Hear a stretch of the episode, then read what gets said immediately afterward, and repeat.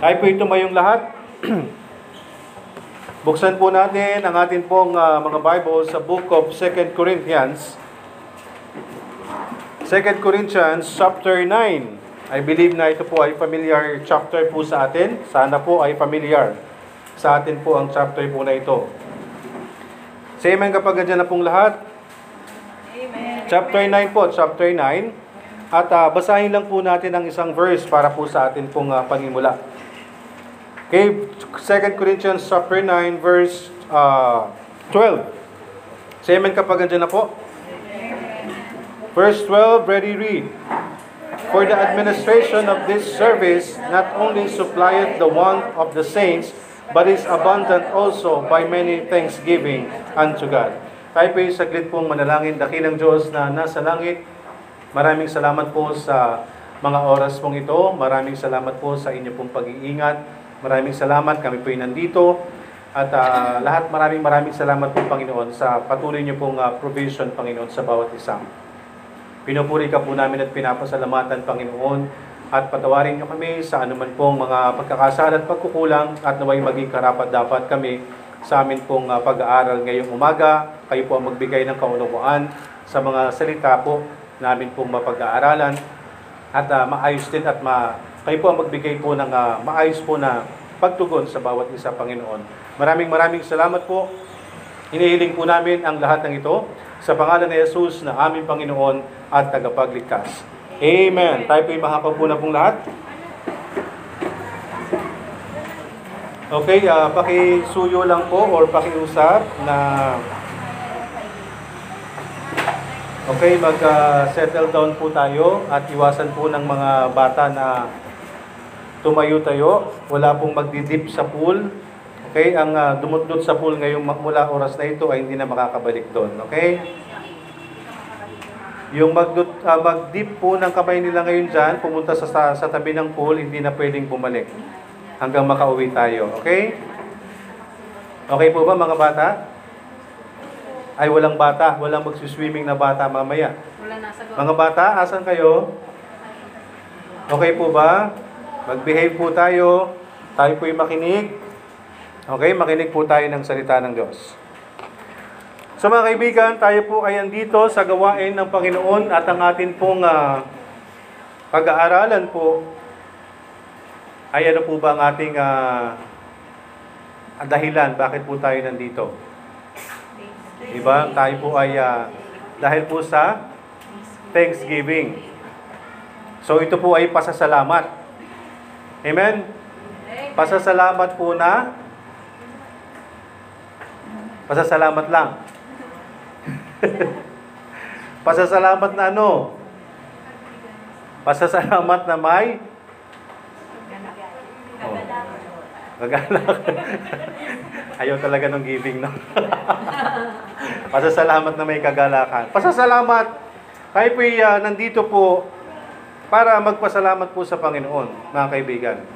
Okay, sa sa yan pong uh, actually yan pong Thanksgiving is yan po ay tradition din. Yan po ay uh, naging tradition na rin po worldwide. Alam naman po natin yan na ginagawa rin po yan every end of the year o anuman po.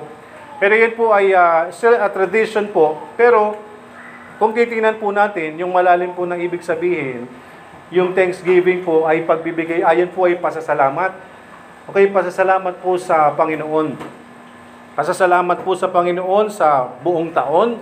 Pasasalamat po sa Panginoon sa ginawa po sa buhay po natin. Pasasalamat sa Panginoon, anuman po yung nangyari sa buhay po natin, nandito pa rin po tayo nakapagpapatuloy. Amen? Amen. At ang pag-uusapan po natin ngayon ay yung pong pasasalamat din. And at the same time, ano po ba yung uh, maaari po natin na nagawin? Ano po ba yung uh, paraan po natin ng pagpapasalamat? Paano po tayo magpapasalamat? Hindi po hindi po sapat na tayo po ay uh, kumbaga thank you lang. Thank you Lord. Di ba? Salamat po. Ganun lang. Pero ano po yung gagawin natin para ma-express po natin yung atin pong pasasalamat? At kagaya nga po ng atin pong uh, nabasa mga kaibigan, Ang sabi po dito, for the administration of this service not only supplieth the want of the saints, but is abundant also by many thanksgiving unto God. So ito pong pasasalamat po mga kaibigan, hindi lamang po doon sa mga material. Hindi lang po dapat eh, pagpasalamat po natin ay yung mga material na bagay. Marami po tayong dapat ipagpasalamat po sa Panginoon. Unang-una, ipagpasalamat po natin sa Panginoon ang kanyang pagliligtas. Amen. Amen. Ang Diyos po ang unang nagbigay. Amen. Diba? Kaya nga po sabi ng salita ng Diyos eh, mahal natin, minamahal natin ang Diyos dahil una siyang nagmahal po sa atin. Amen. Naway makita po natin yung malalim po na kaulugan ng pagbibigay po ng Diyos. Yung pagbibigay po ng isang tao, yung totoong pagmamahal ay may kasama pong ano? May kasama po yung gawa, may kasama po yung pagbibigay. Di po ba? Kapag meron pong uh, nanliligaw po sa inyo, di po ba? O merong mga nanliligaw, di ba? Napapatawa, napapangiti si Brother Ian. So, pag siyempre, pag meron kang uh, gusto, may mahal ka, may... Ay, parang ayaw pa ni Mami. Ni Mami. Di ba? Siyempre, kapag meron kang gusto, i-express mo po, di po ba? Hindi yung uh, sapat lang na... salita. Di ba? Kahit magbigay ka kahit isang beses lang, di ba? Diba? Magbibigay ka pa rin. Kasi po, hindi po mananatili na yung atin pong ma, pagmamahal, mananatili lang po sa ganun, na salita lang. Hindi po, ah, hindi po ibig sabihin na kailangan ba laging ah, may, mag, may ibibigay ka para masabi mong may pagmamahal? Di po ba? Again, mga kaibigan, ang pagbibigay din po, hindi din po yan sa, sa mga material na bagay lang din. Amen? Marami po tayong pwedeng ibigay sa Panginoon, yun pong atin pong sarili. Kagaya po ng napag-aralan po natin ng nakaraan, mga kaibigan, sabi nga kanina, yung ministry. Di po ba? Pag ma- uh, ka- uh, tingnan niyo po, kapag kayo po, again, I'd like to reiterate, kapag kayo po ay naging involved sa gawain ng Panginoon, mas lalo nyo pong mararamdaman yung gawain ng Panginoon, mas lalo nyo mararamdaman yung pamilya ng Panginoon, mas lalo nyo mamahalin ang gawain ng Diyos. At lalo kang mapapalapit dun sa kapatiran, sa mga ligtas, sa mga iniligtas ng Diyos. Di po ba? Kaya yung, sim- yung simple gesture na pwede nating ibigay sa Panginoon, ipanalangin po natin sa Panginoon. Amen, wag po tayo na, siyempre, ang, uh, ang kalaguan po ng uh, isang uh, ligtas, hindi rin naman po yan na uh, bigla. Hindi rin po agad-agad po yan. Because yan po ay uh, naranasan ko rin. Hindi po ako, nung, pagkalig, nung ako iniligtas ng Diyos, ay kaagad ako'y nasa pulpito. Hindi ho. Proseso pa rin. At kahit po yung akin pong mga, mga isinuko sa Panginoon, kagaya po ng struggle ng ibang uh, mga ligtas, sa umpisa talaga pong mahirap, isuko, iwanan sa Panginoon. Kagaya din ng, yung totoo po yung testimony na yan. Kapag sinabi mo sa sarili mo na kaya ko to, wala, wala mangyayari sa iyo lalo. Kapag sinabi mo na, Lord, kaya ko to. Pag sinabi mo sa Panginoon na, Lord, hindi ko po kaya. That's the time andun yung working ng Panginoon. Amen. Sabi ko nga po sa inyo eh, nung ako po inaligtas eh, talagang uh, struggle. Talaga pong yung akin pong uh, biso. B- May biso po ako. Lahat po ata ng biso ay alam ko. Diba? May imagine mo ba, Sister Ruth, na itong nandito sa harapan mo ay gumugulong sa dalampasigan dahil sa kalasingan? Yun yung huling pagkakataon na ako ay pinagulong ng Diyos sa mundo. Because after that, I got saved. I got saved two thousand ten. Yung pangyayari po na yun ay the same, the same year. April nine, and then I got saved August three. Yun po yung uh, huli, uh, una at huling uh, attend ni Sister Vibs ng amin pong, uh, kumbaga yung company outing namin. Nasaksihan niya kung paano, kung ano, kung sino talaga ako. Mula umaga hanggang, ah, mula gabi hanggang umaga, umuwi ako ng walang tulog dahil sa kalasingan. Na-imagine niya po ba yan? Tapos ngayon ito ako. Hindi ko alam kung paano ako nakauwi. Pagising ko, nandun ako sa Pineda. Ginising po nila ako. Kasi kung hindi, babalik ako sa opisina sa Ortigas. Di ba? Kasama ng bus. Imagine, pag, pagpasok ko ng bus, pag upo ko ng upuan, blackout. Tulog. Kasi magdamag ba namang gising? Di ba, Brother Arvin? Parang nagre-reminis si Brother Arvin. Parang gusto niya rin... Parang gusto niya agawin yung mikropono eh, no? Sakay pala kayo ng biyahe. Nakakamiss na po sa nila. Nakasakay po pala kayo ng pastor. Nakakamiss talaga. Sabi ko nga po sa inyo, mga kapatid, kamangha-mangha po talaga ang Panginoon.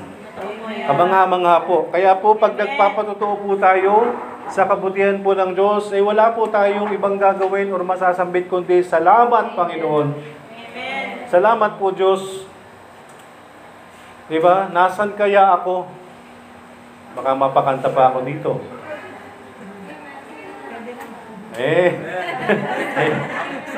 Wag na, wag na, wag na. Wag na po. Ah, alam po natin ang uh, pagkilos po ng Panginoon. Kasi talagang kung wala po tayo, hindi tayo niligtas sa Panginoon. Eh ano pong ginagawa po natin? Di po ba? Patuloy. Patuloy po tayo sa mundo. Kaya mga kaibigan, yung pasasalamat po, wala po tayong... Actually, ginagawa po natin ito once a year, yung Thanksgiving. Pero alam po ng Diyos, mga kaibigan, alam po ng Diyos na halos po minuminuto sigo-segundo yung atin pong pasasalamat. Di po ba? Sigo-segundo po at uh, parati, andun po lagi, nagpapasalamat po tayo sa Panginoon. Wala. Hello. Hello. Wag na. Pinakakanta nyo kasi ako eh. Hello. Oh, ayaw na. Hello. Wala. Ha? Nawala na. May na po. May na? Meron? Grounded to. Grounded. Wala. Hello. Ayun. Para pang video akong video ako talaga. Diba? Ayaw. Bali ang microphone. Okay na. Video akong video. Grounded na. Tuloy pa rin. Ay nako. Talagang uh, parang testimony ginagawa ko ngayon. Ah. Ay wala po talaga eh. Magpapasalamat po talaga tayo sa Panginoon kapag binabalik po sa atin, pinapakita po sa atin ng Panginoon kung paano tayo iniligtas, kung saan po tayo nandun, paano tayo iniligtas ng Diyos. Wala tayong sasabihin, kundi magpasalamat po sa Panginoon. Amen.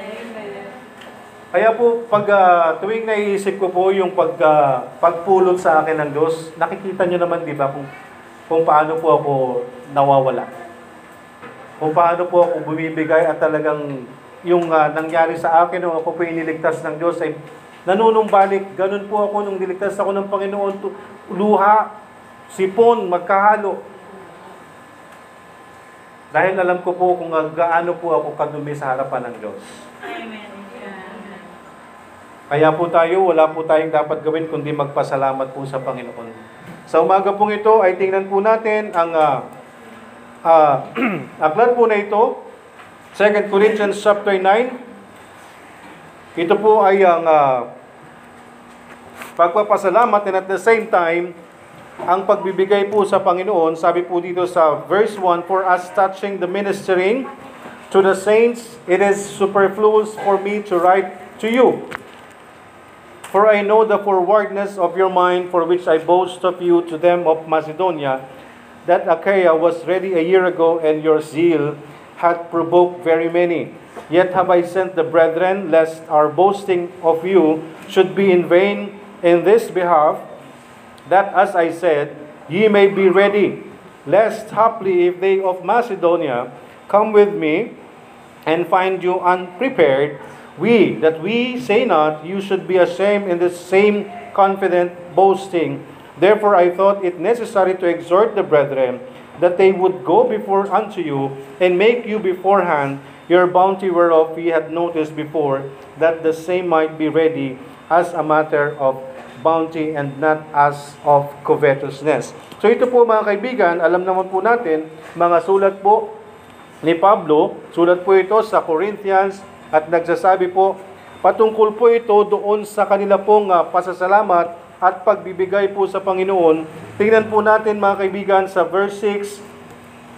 Sabi po dito, anong makikita po natin dito mga kaibigan? But this I say, he which soweth sparingly shall reap also sparingly, and he which soweth bountifully shall reap also bountifully. So mga kaibigan, look at this sowing and reaping. So sa, sa pagbibigay po natin sa Panginoon, mga kaibigan, kung ano po yung atin pong, uh, kaya nga di po ba ang sabi po is, naririnig naman natin yung uh, sa sanlibutan, yung sinasabi na kung anong tinanim, may aanihin. Di po ba? Kahit hindi pa po tayo ligtas, no, naririnig na po natin yan. Kaya marami po na mga, yung, uh, yung ibang uh, mga sinasabi po nila, yan din, yan din ay kadalasan ay galing din po sa salita ng Diyos. Kasi ang salita ng Diyos ay na, na, na, naihahayag naman yan eh. Kahit sa simula't simula pa, hindi pa natin alam ang Biblia. May naririnig na po tayong mga ganyan, di po ba? Kapag, uh, kapag ano, binatukan ng, uh, di ba? Di ba, nakasaad po yan sa salita ng Diyos?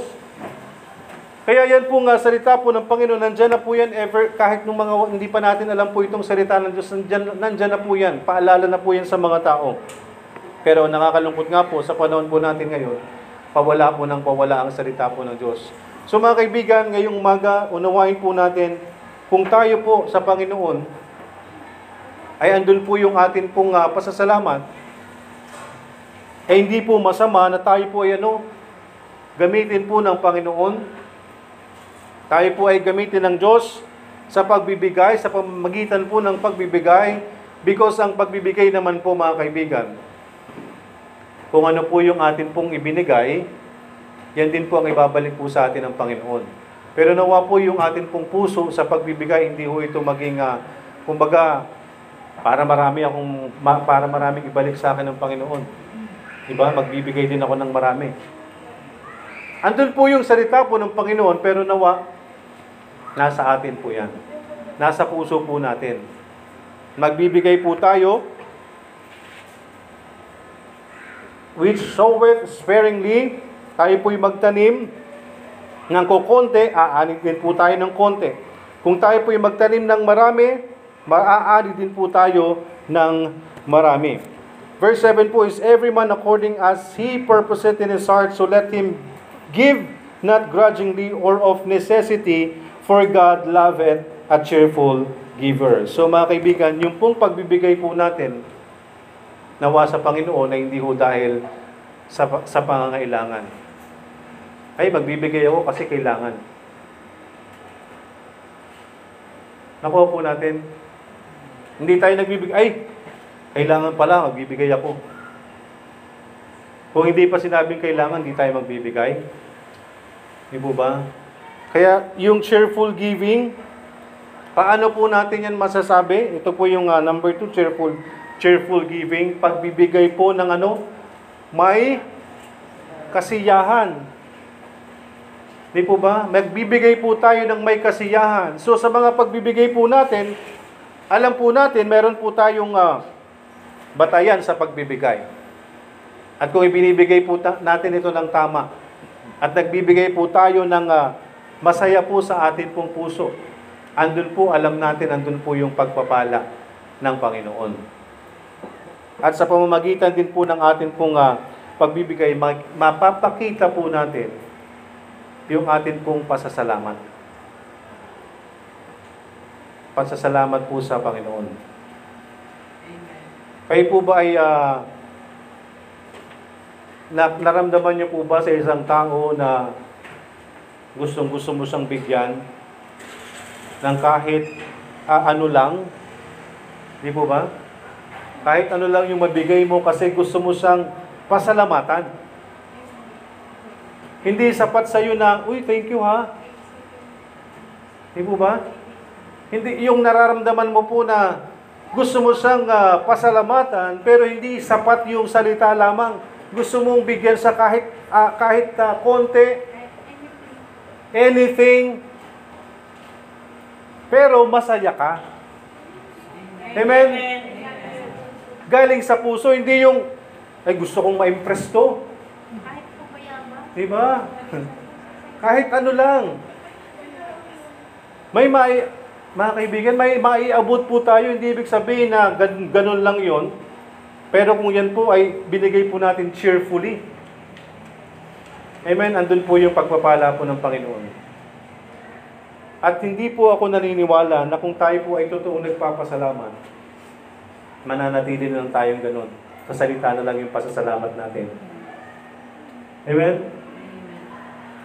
Talagang andun po, kikilusin po tayo ng Panginoon kung tayo po ay totoong mapagpasalamat.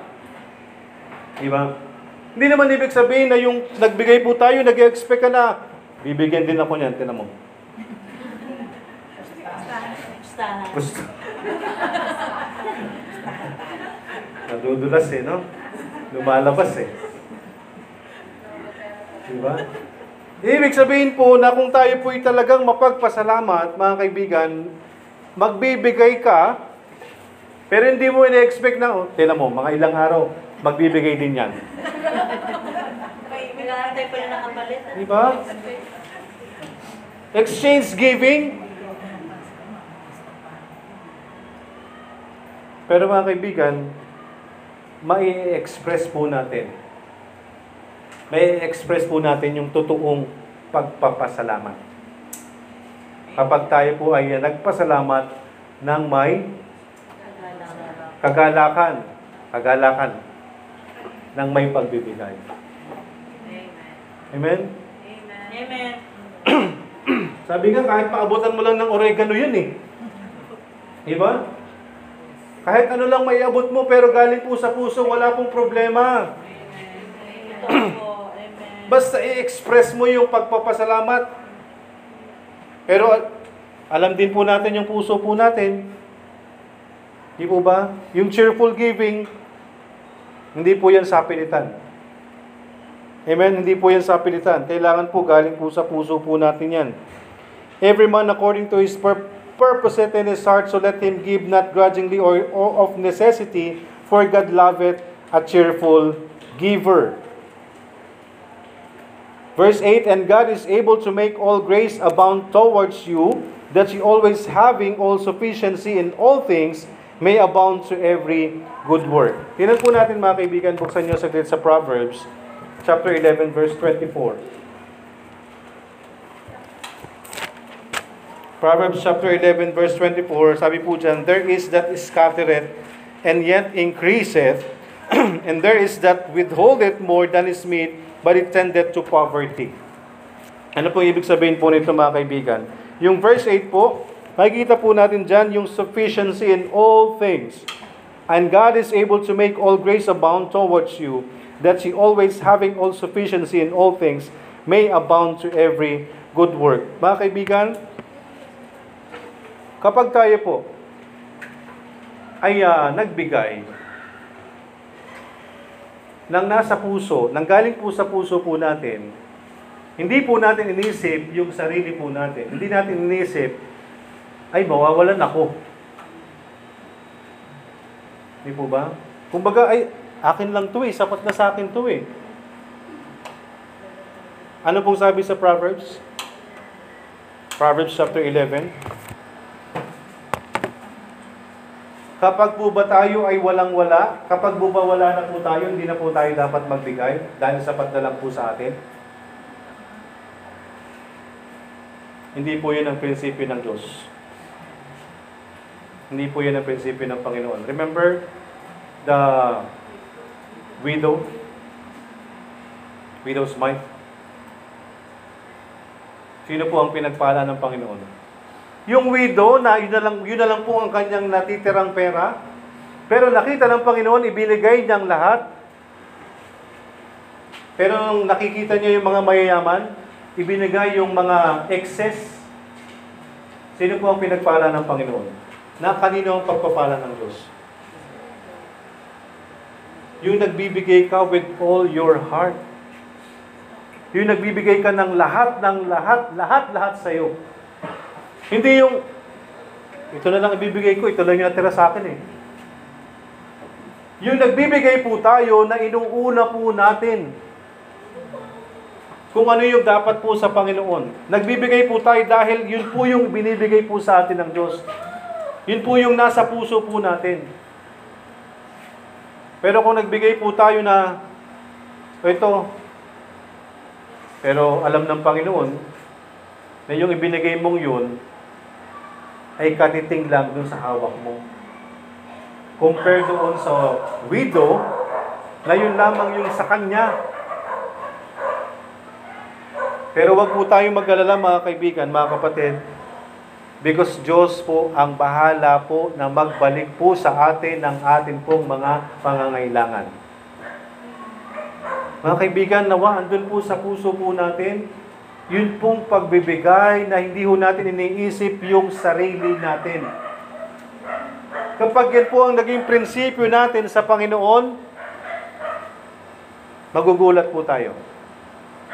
Kapag namuhay po tayo sa prinsipyo na yan, yung magbigay po tayo, na tayo po, alam po natin, tayo po, alam natin na tayo may nagpo-provide po sa atin, tayo may trabaho, alam natin, meron tayong provision, pinananalangin natin yung trabaho natin, yung health natin, meron tayong trabaho, meron tayong income. Di po ba? Pero paano po yung mga walang income? Paano po yung walang provider? Paano po yung walang asawa? Widows, fatherless. Di po ba? Sino po yung magpo-provide sa kanila? It is our privilege na gamitin po tayo ng Diyos para sa kanilang mga pangangailangan. Amen. Na tayo po ay maging daluyan ng Panginoon, ng biyaya ng Diyos, para dun sa pangangailangan ng iba. Amen? Amen? Mga kaibigan, hindi po yan kakulangan sa atin. Hindi po yan magiging kabawasan po sa atin. Ano po? Pri- privilege po natin po yan. Blessing po sa atin yan. Blessing. Sabi nga po, it is better to give than to receive. Pero yun nga lang, no, yung iba, inaabuso yung receive. Oo, receive na lang ng receive. Ay, marami nagbibigay. Di ba? Depende pa rin. Pero andun po yung prinsipyo ng Panginoon, mga kaibigan. Andun po yung prinsipyo ng Diyos. Kapag natuto po tayo na magbigay, lalo't higit po dun sa mga nangangailangan. Di po ba? Tahasan na pong sinabi ng salita ng Diyos na tayo po, ano po yung dapat po nating unahin, yung mas nangangailangan. Gamitin po tayo ng Panginoon, pribilehiyo po natin na tayo po ay maging daluyan ng pagpapala. Amen? Maging daluyan po tayo ng pagpapala ng Panginoon. Yung pong uh, testimony po kanina na nakita po natin yung biyaya sa pagbibigay, sa pagkilos po ng Panginoon, paggamit ng Panginoon doon sa mga blessing, sa mga natatanggap na biyaya. Hindi natin masasabi ano po yung may dudulot sa tao na tatanggap ng biyayang yan. Tatanggap ng biyayang yan. Hindi po natin masasabi yung pagkilos po ng Panginoon. Amen? Hindi po natin masasabi yung pagkilos ng Panginoon kapag tayo po gumanap po tayo ng kanyang kalooban. Mga kaibigan, magbigay po tayo ng may kasiyahan po sa ating buhay. Huwag po tayong matakot. Sabi nga po dito, and God is able to make all grace abound towards you, that He always having all sufficiency in all things may abound to every good work. Amen? And it is written, He hath dispersed abroad, He hath given to the poor, His righteousness remaineth forever. So again mga kaibigan, tayo po bilang mga Kristiyano, kaya po tayo bilang mga Kristiyano, alam niyo po ba na, na tayo po bilang mga Kristiyano dapat nagpapagamit po tayo sa Diyos. Nagpapagamit po tayo sa Diyos sa mga pangangailangan. Pangangailangan. Unang-una po, lalo-lalo na ng mga kapatiran. Di ba? Nakita niyo po yung mga unang, mga unang Kristiyano? Kung paano sila kumilos? Paano yung kapatiran nila? Sino-sino yung nasa loob ng simbahan nila? Sino yung, may na, sino, sino yung mga nangangailangan dyan? Di ba ba? Sila-sila yung nagtutulungan. Di ba ba? Household of faith, yung kasamaan po natin unang-una, lalo't yung mga kapananampalataya po natin. Nawa po, hindi po tayo maging ah, bulag, hindi tayo maging bingi, hindi tayo maging manhid doon sa pangangailangan po ng iba, lalo, lalo na po ng ating pong mga kapwa mananampalataya. Because tayo po, tayo po bilang mga anak po ng Diyos, tayo po dapat yung unang-unang ginagamit ng Panginoon. Amen? Tayo po dapat yung unang-unang ginagamit ng Panginoon para sa pangangailangan po ng bawat kapatiran. Yes, marami pong ginagamit ng Diyos, kahit po, sabi nga po, mga unbeliever pwedeng gamitin ng Panginoon. Pero tayo po dapat, as a testimony po natin yan, mga kaibigan. Amen? Testimony po natin ito. As it is written, He hath dispersed abroad, He hath given to the poor, His righteousness remaineth forever. Sabi po sa verse ten, Now he that ministereth seed to the sower both minister bread for your food and multiply your seed sown and increase the fruits of your righteousness, giving to the ministering. Yun pong atin pong laging pinapanalangin mga kaibigan, na na-increase po ng Panginoon yung atin pong pananampalataya, lalo na po sa pagbibigay yung sa mga nagmi-minister. Huwag po natin, yung mga nagmi-minister, yung mga, yung mga lingkod ng Diyos, yung mga yung mga missionary. Yun po yung sinasabi po natin mga kaibigan, hindi man po natin marating yung, uh, yung mga ibang lugar, pwede po tayong gamitin ng Panginoon para makarating po yung atin pong pwedeng ipadaanin ng Diyos po sa atin, para po sa kanilang mga pangangailangan. They are ministering. Sila po yung, nag, sila po yung naglilingkod sa iba't ibang lugar at tayo po yung pwedeng gamitin po ng Panginoon. Giving to the ministering, sabi po dito sa verse ten, Now he that ministereth seed to the sower, both minister bread for your food, and multiply your seed sown, and increase the fruits of your righteousness. Basahin po natin sa Tagalog. At ang nagbibigay ng binhi sa naghahasik at ng tinapay na pinakapagpakain, ay magbibigay at magpaparami sa iyong binhi upang iasik at magdara- magdaragdag ng mga bunga sa iyong katwiran. Mga kaibigan, kapag ikaw ay nagbigay sa lingkod ng Diyos, wala ka man dun sa lugar na yan, yun po ay nakatala po yun sa iyong katwiran bilang anak po ng Diyos. Hindi po tayo, na, nandito po tayo sa I M U S, nagbibigay po tayo sa gawain sa I M U S. Wala pong problema dun. Kaya nga po yung panalangin po natin, increase our faith sa pagbibigay, lalo na po sa mga mission. Siyempre, unang-una yung church po natin. Pero kung nagkakaroon kayo ng puso, ng burden, mga kaibigan, doon sa minister, ministering sa iba't ibang lugar, hindi po ba dumaragdag yun sa account natin? Nakuha niyo po? Para kang, ipagpalagay na natin, investment. Nag-invest ka sa I M U S. So, nag-gain ka, umaani ka sa I M U S. So, kung doon ka lang nagbigay sa I M U S, doon ka lang umaani. Eh, how much more magbigay ka sa Bicol? Magbigay ka sa Antique. Magbigay ka sa Ternate. Magbigay ka sa, sa, sa Silang. Magbigay sa, sa iba't ibang lugar. Sa mga nagbimila sa iba't ibang lugar. Aani ka doon sa iba't ibang lugar. Amen. Dadagdag po yan sa atin pong katwiran. Mapapabilang po yan doon sa atin pong iaharap sa Panginoon. Di po ba? Yung salitang, yung uh, awiting uh, thank you, di po ba? Naalala niyo po yan? may isang uh, missionary na dumalaw sa isang simbahan. About mission, siya ay kinausap ng Panginoon. Huling pera niya, ibinigay niya sa mission giving. At pagdating niya sa langit, may lumapit sa kanya. Okay, salamat po. Dahil po dun sa binigay niya po sa church na yun, nakarating po sa lugar namin yung missionary na yan. Naligtas po ako. Dahil sa pagbibigay mo. Magdadagdag po yan sa atin pong account. Magdadagdag po yan sa katwiran po natin. Kaya po mga kaibigan, dapat magkaroon po tayo ng malaking puso sa gawain po ng Diyos. Unang-una sa gawain po natin, sa, pag- sa pag-maintain ng gawain po natin. And at the same time, mag-invest din po tayo sa iba't ibang lugar. Amen? Mission giving. Giving to the ministering. Magbigay tayo doon sa mga ministers, iba't ibang lugar, mga kaibigan. Patuloy po natin ipanalangin po yung atin pong... Uh, atin pong uh, mission giving. Alam naman po natin yung mission giving po natin. Amen?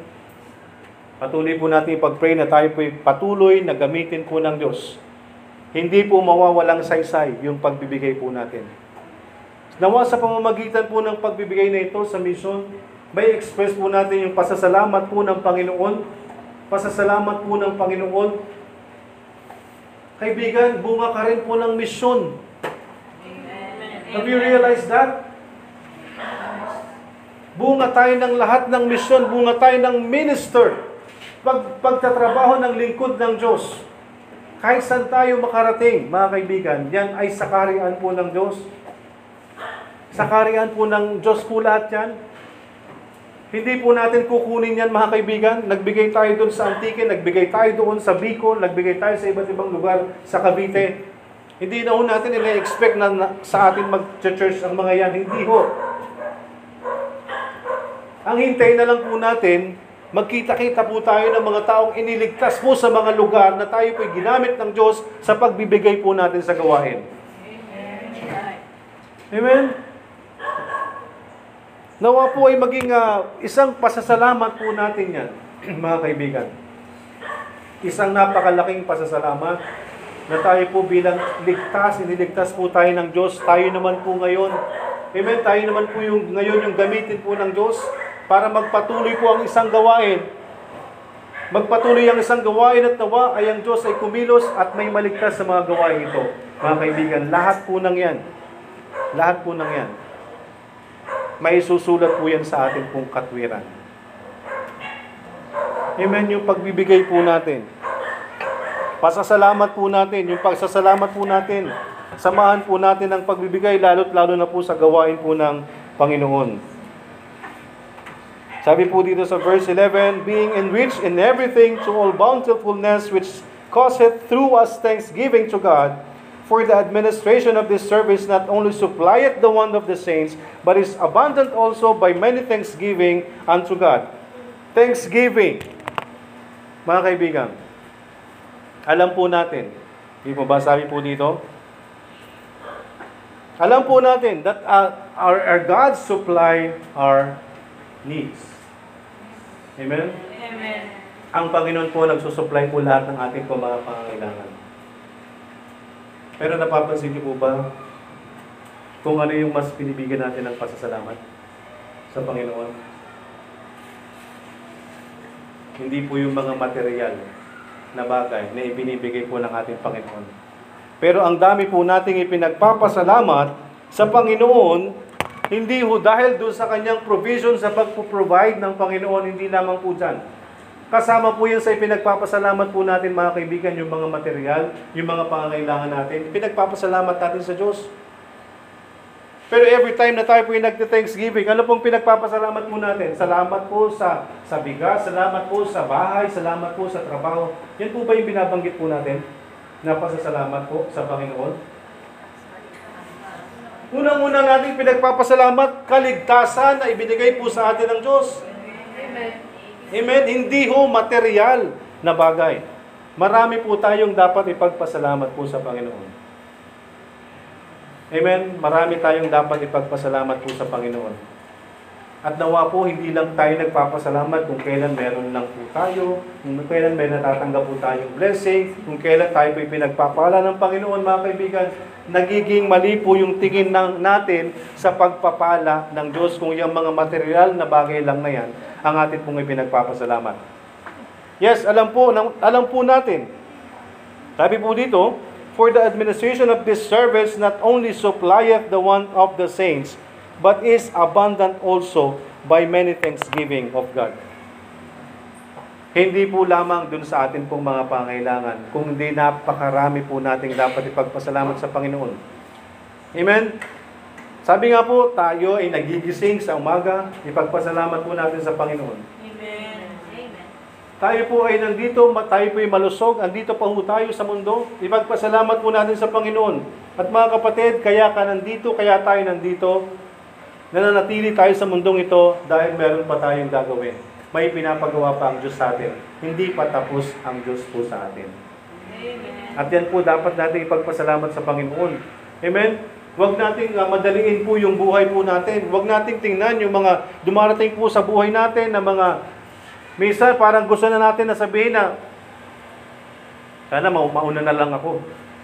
Di po ba, mga kaibigan, nawa yung mga dumarating po sa buhay natin, hindi lamang po yung mga natatanggap natin ng mga blessing, material na bagay, tangible, nahawakan natin, yun lang po yung pinagpapasalamat natin sa Panginoon. Di po ba? Pero kapag na-realize po natin yung mga bagay, beyond those things, beyond those material things, mas lalo po tayong nagpapasalamat sa Panginoon doon sa mga bagay na hindi po natin nahahawakan. Amen?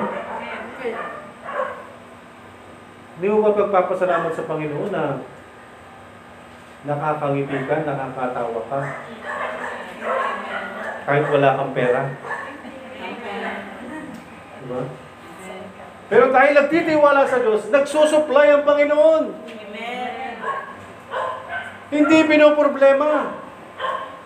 Diba, minsan pa, nagsosobra-sobra pa nga eh. Hindi po ba?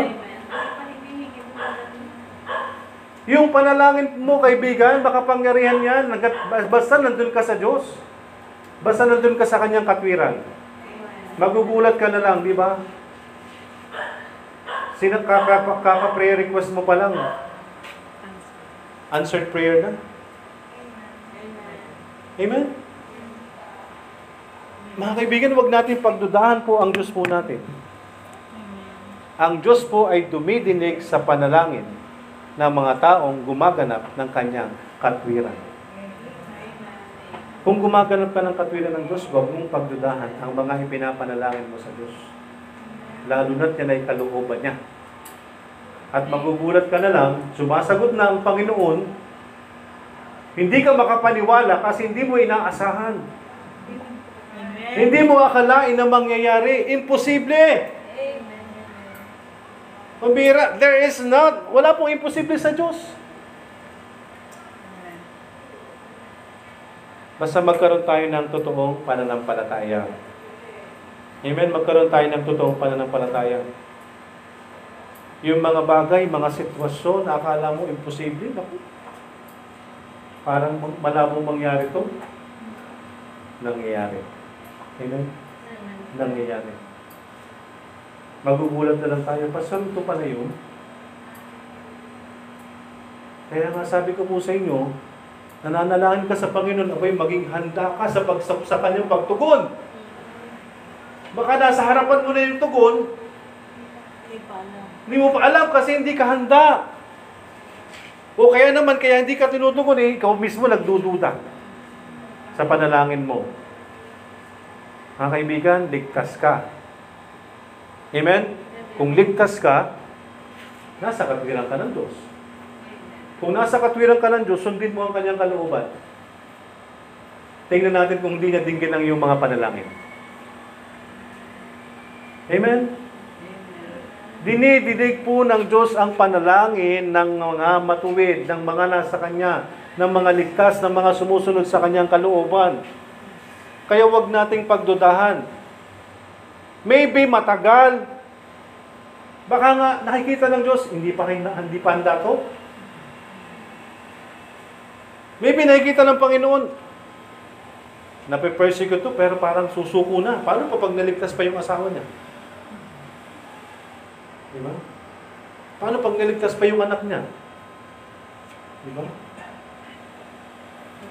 So, ihanda po natin yung mga sarili po natin sa pagtugon po ng Panginoon. Because, didinggin po tayo ng Diyos. Kung yan po yung kanyang kalooban, mga kaibigan, nawa po, ibigay din natin, isapuso din natin, yung mga pinagpipray po natin, lagi natin hilingin sa Panginoon, yung kanyang kalooban. Amen? Because kung hinihiling po natin ay ang kalooban ng Panginoon, kahit anong tugon niya, tanggap natin. Because you prayed for the will of God, not your will. Hindi yung iyong kalooban.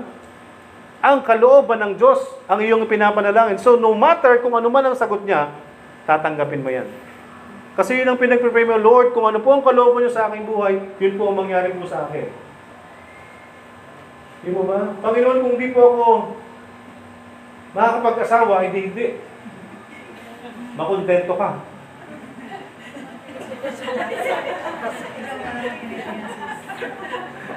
Di ba?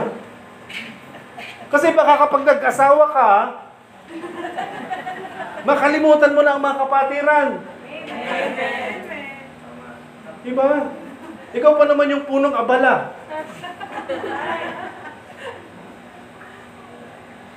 Baka nag, kapag nagkaroon ka ng partner, totoo po. Pero pag nagkasakit mo sa akin, hindi mo na nahilo. Pumuputak. Diba? Mga kaibigan, yung tugon ng Panginoon, mga kaibigan, ihanda natin ang sarili po natin. Amen? Ihanda po natin ang sarili po natin. Pero wag natin pong kalilimutan.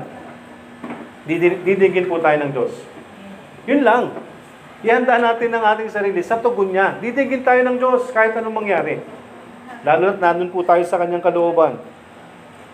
Pero mga kaibigan, as I've mentioned, anuman po yung mga binibigay po sa atin, mas tingnan po natin yung mga bagay. Mas marami tayong dapat ipagpasalamat sa Panginoon bukod sa atin pong mga pangangailangan. Alam ng Diyos po yan.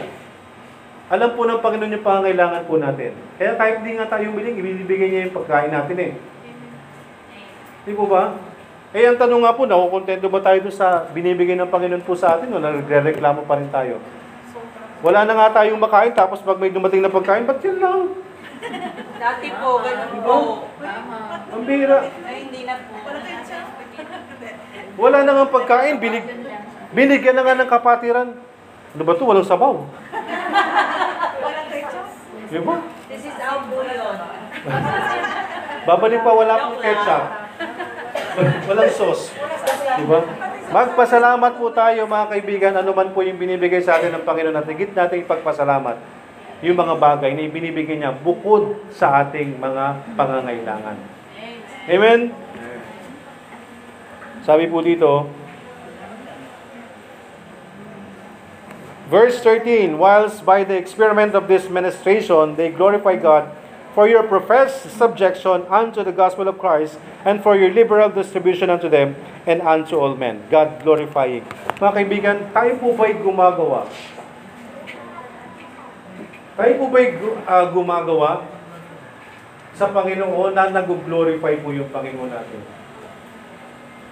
Sa mga ginagawa po ba natin, is it God glorifying?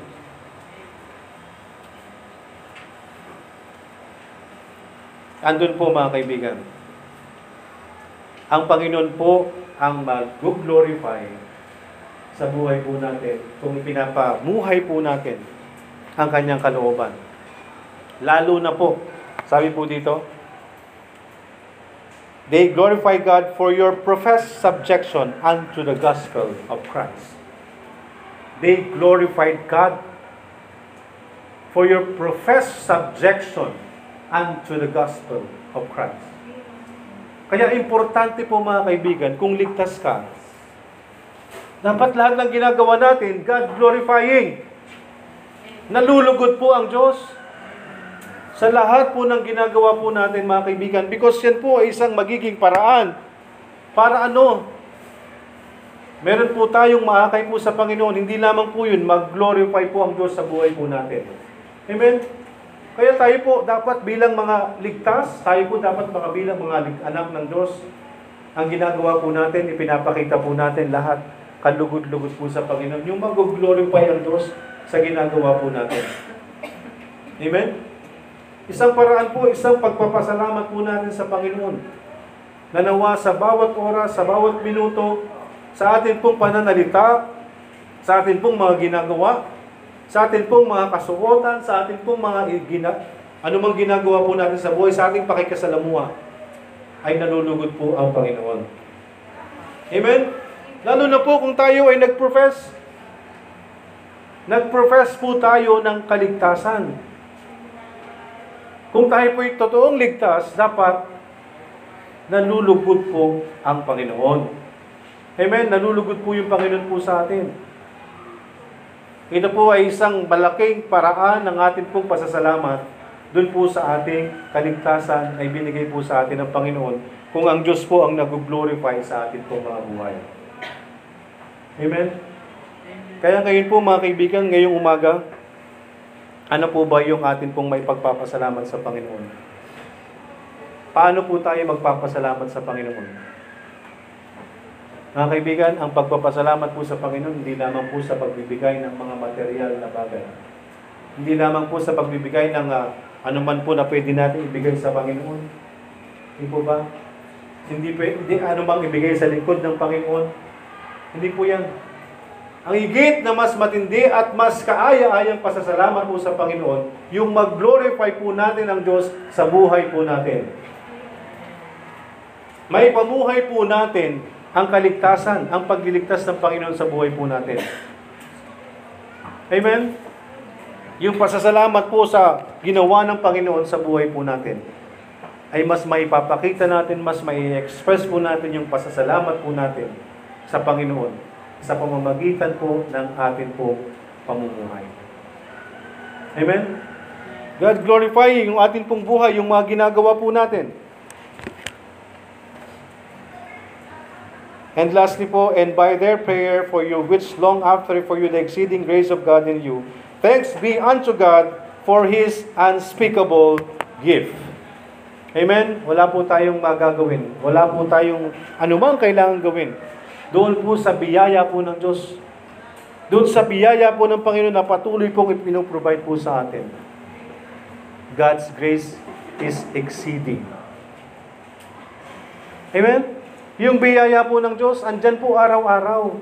Sa bawat isa po sa atin. Hindi yung biyaya na biyaya, di ba? Pag tinanong mo yung mga bata, ano yung mga blessing, di ba? Uy, may blessing na dumating. Material. Di po ba? Pero yung biyaya ng Diyos, sobra-sobra po sa atin sa araw-araw.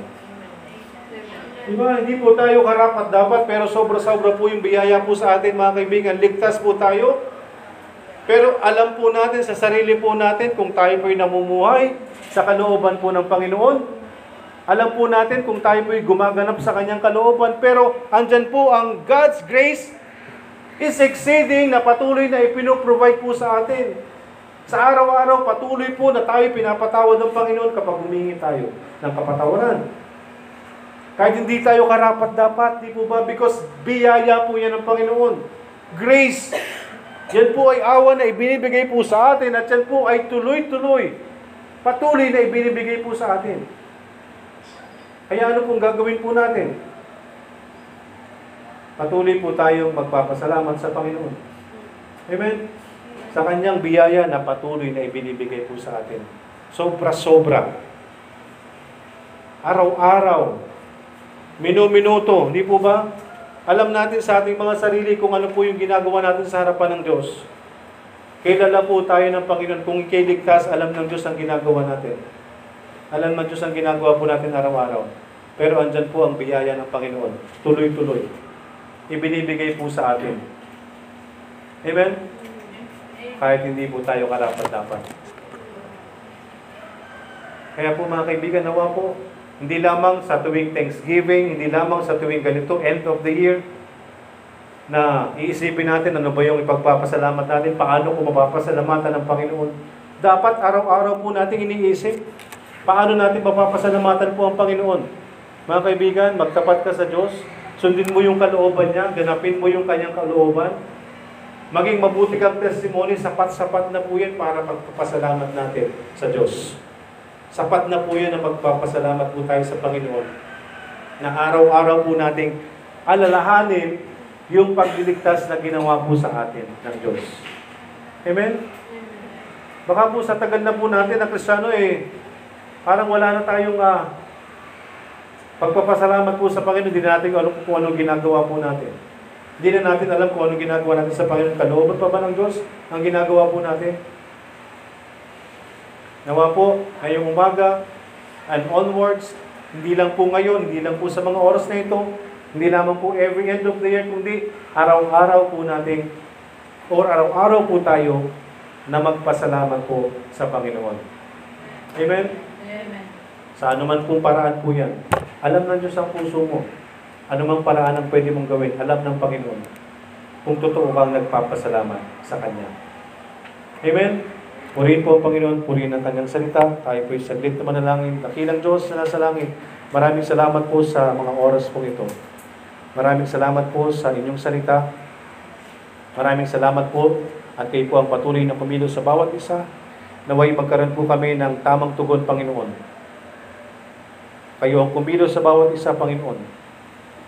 Patawarin niyo kami sa anuman pong mga pagkakasala, mga pagkukulang, anuman po ang mga patuloy namin na kami po ay nag-i-struggle sa amin pong buhay Kristiyano. Patuloy po namin itong pinagkakatiwala sa inyo. Kayo nawa ang kumilos po sa bawat isa, Panginoon.